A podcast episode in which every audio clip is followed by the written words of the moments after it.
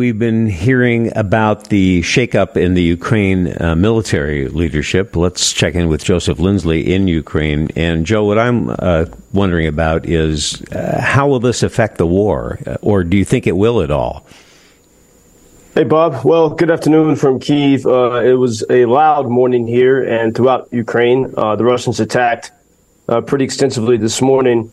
Uh, and so I, we had warnings at about two o'clock this morning um, that uh, missiles were likely to arrive around 7 a.m. Uh, so you got five hours of peace, and I woke to the sound of explosions here in Kiev. Um, when you hear those explosions uh, in Kiev, uh, you can tell when it's a Patriot missile from the U.S. Uh, defending the skies. It's incredibly loud, but it's a sign that the system is working uh, and as we, you know, as you, you know, viscerally feel such an attack today, uh, there are injuries and fatalities uh, throughout Ukraine. An apartment building was hit uh, here in Kiev on the left bank. Uh, it's like a, it was a 20 story building and maybe floors 14 to 18. There's just a huge gap uh, filled with fire. hopefully, no one was sleeping in those rooms, but it seems likely some people were. Um, so yet another morning of, you know, of, of Russian terror upon this country and and then even almost beyond, some of these missiles were flying uh, extremely close to the Polish border, to the border of NATO and the European Union. And this was about six o'clock this morning, and we had reports that Poland had scrambled F-16s uh, to to protect Polish airspace, just in case uh, the missile entered. Uh, and so it was a very dramatic morning. Meanwhile, we have uh, American Tucker Carlson saying he's being very brave by being in Moscow but it would it would be brave to be in Kiev right now. and as we do, you know, look at you know this this shakeup or you know this expected shakeup uh, in the in the leadership. I mean, it's been something people have been talking about very intensely for several weeks. Uh, we still see no action on it, uh, which is strange. Uh, and it is something that is on everyone's mind. But I think you know every, everyone with whom I speak about this, including people in the military, uh, you know, they have great respect for for the commander in chief, General Zaluzhny. Uh, but I think everyone also has, you know, an understanding that, you know, I mean, the goal is victory, and everyone is is, is you know trying to be united in that. Uh, but it does require, you know, there's different views on strategy, and and so you, you need to have, uh, to some extent, these debates. And, and a big question is, you know, looking at the mobilization and uh, Gen- General Zaluzhny has said, you know, Ukraine needs to mobilize more citizens uh, to, to to fight or you know to serve in a more active way. Uh, President Zelensky, which is probably you know understandable for a politician, uh, has been actually reluctant uh, to to push for the type of mobilization that that the commander in chief wants. Uh, and so th- this this is a big debate behind the scenes, and a lot of this is occurring also you know within the context of what kind of support will Ukraine get uh, from from the West, and you know Ukraine has to prepare for the worst case scenarios, prepare for the you know the reality that maybe uh, you know, the United States will not send uh, more weapons here, uh, and, and, and just you, know, you have to be smart about that. And so I think that's part of the reason why these debates are happening. It's also it's an extremely difficult thing because you have to project confidence uh, and, and leadership, but you also have to do that while fixing things, and and that's a very delicate spot to be in. Uh, and, and, so I don't envy, you know, President Zelensky in these moments and having to to make such decisions. Sure, certainly, there's pressure from around the world. And something that is, you know, sort of, uh, we look, you know, as I was thinking about Poland scrambling its F 16s today, uh, the new Polish Prime Minister, Donald Tusk, uh, has he said recently that he wants Poland to have the largest, most powerful army in Europe. And that sounds nice, but then you ask the question, well, why, why should that not be Ukraine? You know, why not Ukraine, the country that's actually engaged in the fight? Uh, and, and, so, you know, you, you, you do start to see uh, sort of self-interest, uh, seeming self-interest of other nations, uh, and, and and sort of you know hoping that Ukraine will hold on and keep the fight away from them, uh, but without giving Ukraine everything they need uh, to put a stop to this. And you know, as one commentator said today here in Ukraine, uh, you know, the Russians will, and and I think we could say they've proven this pretty clearly, except to people like Tucker Carlson, that the Russians will go as they will go as far as they're allowed, you know, as uh, they, they will push the limits as far as they can and even a little bit beyond.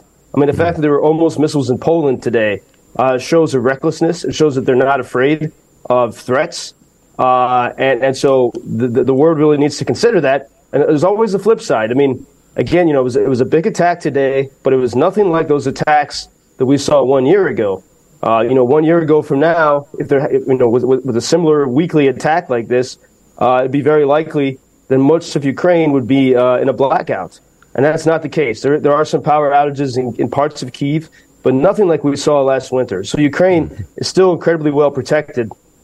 Uh, but of course, you know, Russia knows that they, if they keep pounding like this, one day the defense supplies will run out. And, you know, uh, Bob, in this context, I was, you know, looking back at some of the history of how we got to this situation. And, you know, we talk about the Budapest Memorandum, which I know a lot of Americans don't care about because it's from the 1990s. It was under Bill Clinton. You know, why, few people feel why should they uh, be beholden to that? But that was when Ukraine agreed to give up its nuclear weapons uh, in return for security guarantees, and including from the U.S. But it, things got worse than that. Actually, in 2005, uh, two, uh, there was a bipartisan movement in Congress to get Ukraine to dismantle uh, its nuclear weapons were already gone, but to get Ukraine to dismantle its other weapons, many of its weapons uh, this campaign was led by uh, then Senator from Illinois, Barack Obama, and then uh, Democrat, and then Senator from Indiana, Republican R- Richard Lugar.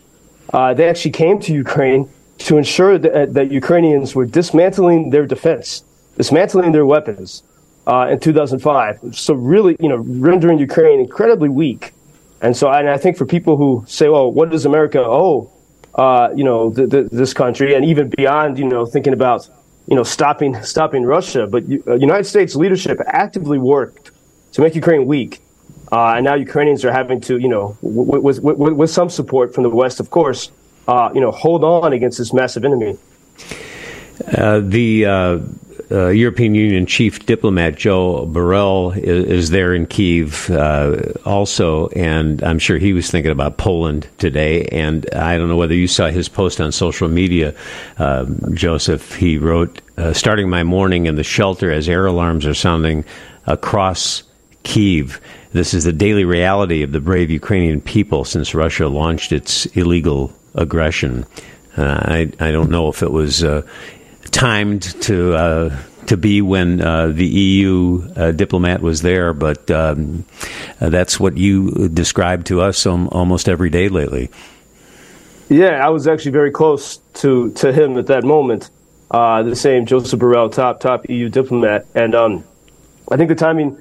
Who knows? Maybe it's also. I mean, it's very. You know, while while Tucker Carlson is, and this is he's trending on Twitter in Ukraine today. People are very angry at him you know, while he's there in, uh, preparing to interview Vladimir Putin and you know saying that you know the world needs to hear the truth in a country with no free speech, uh, that country, which you know it, to me is the school shooter of nations, is unleashing these missiles on peaceful Ukraine, on on international officials who are here. Um, I uh, I didn't go down to the shelter this morning, perhaps because I've been in Kharkiv, you know, where it's a bit more intense, and you do feel a bit more protected here in Kiev. Mm-hmm uh, because of the air defense from the U.S. and Germany and others. Uh, but uh, afterwards, I was having breakfast uh, with some people, and there were two uh, two women who work here. They come from other countries, and it was really inspiring.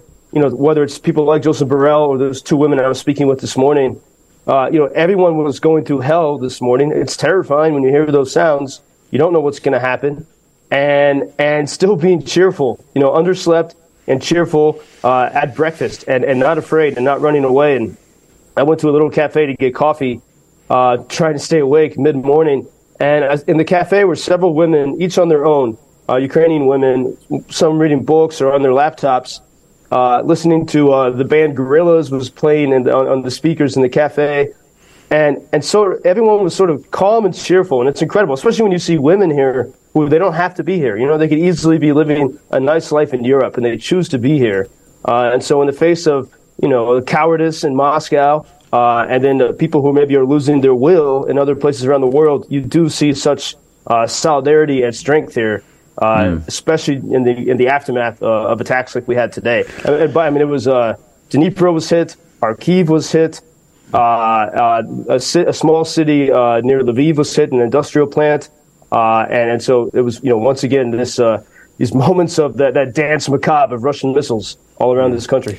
It's so easy for us to forget what's going on there, Joseph. Thank you for keeping us posted. Joe Lindsley in Ukraine. Stay strong, Joe. We'll talk to you tomorrow. Till tomorrow. Thank you, Bob.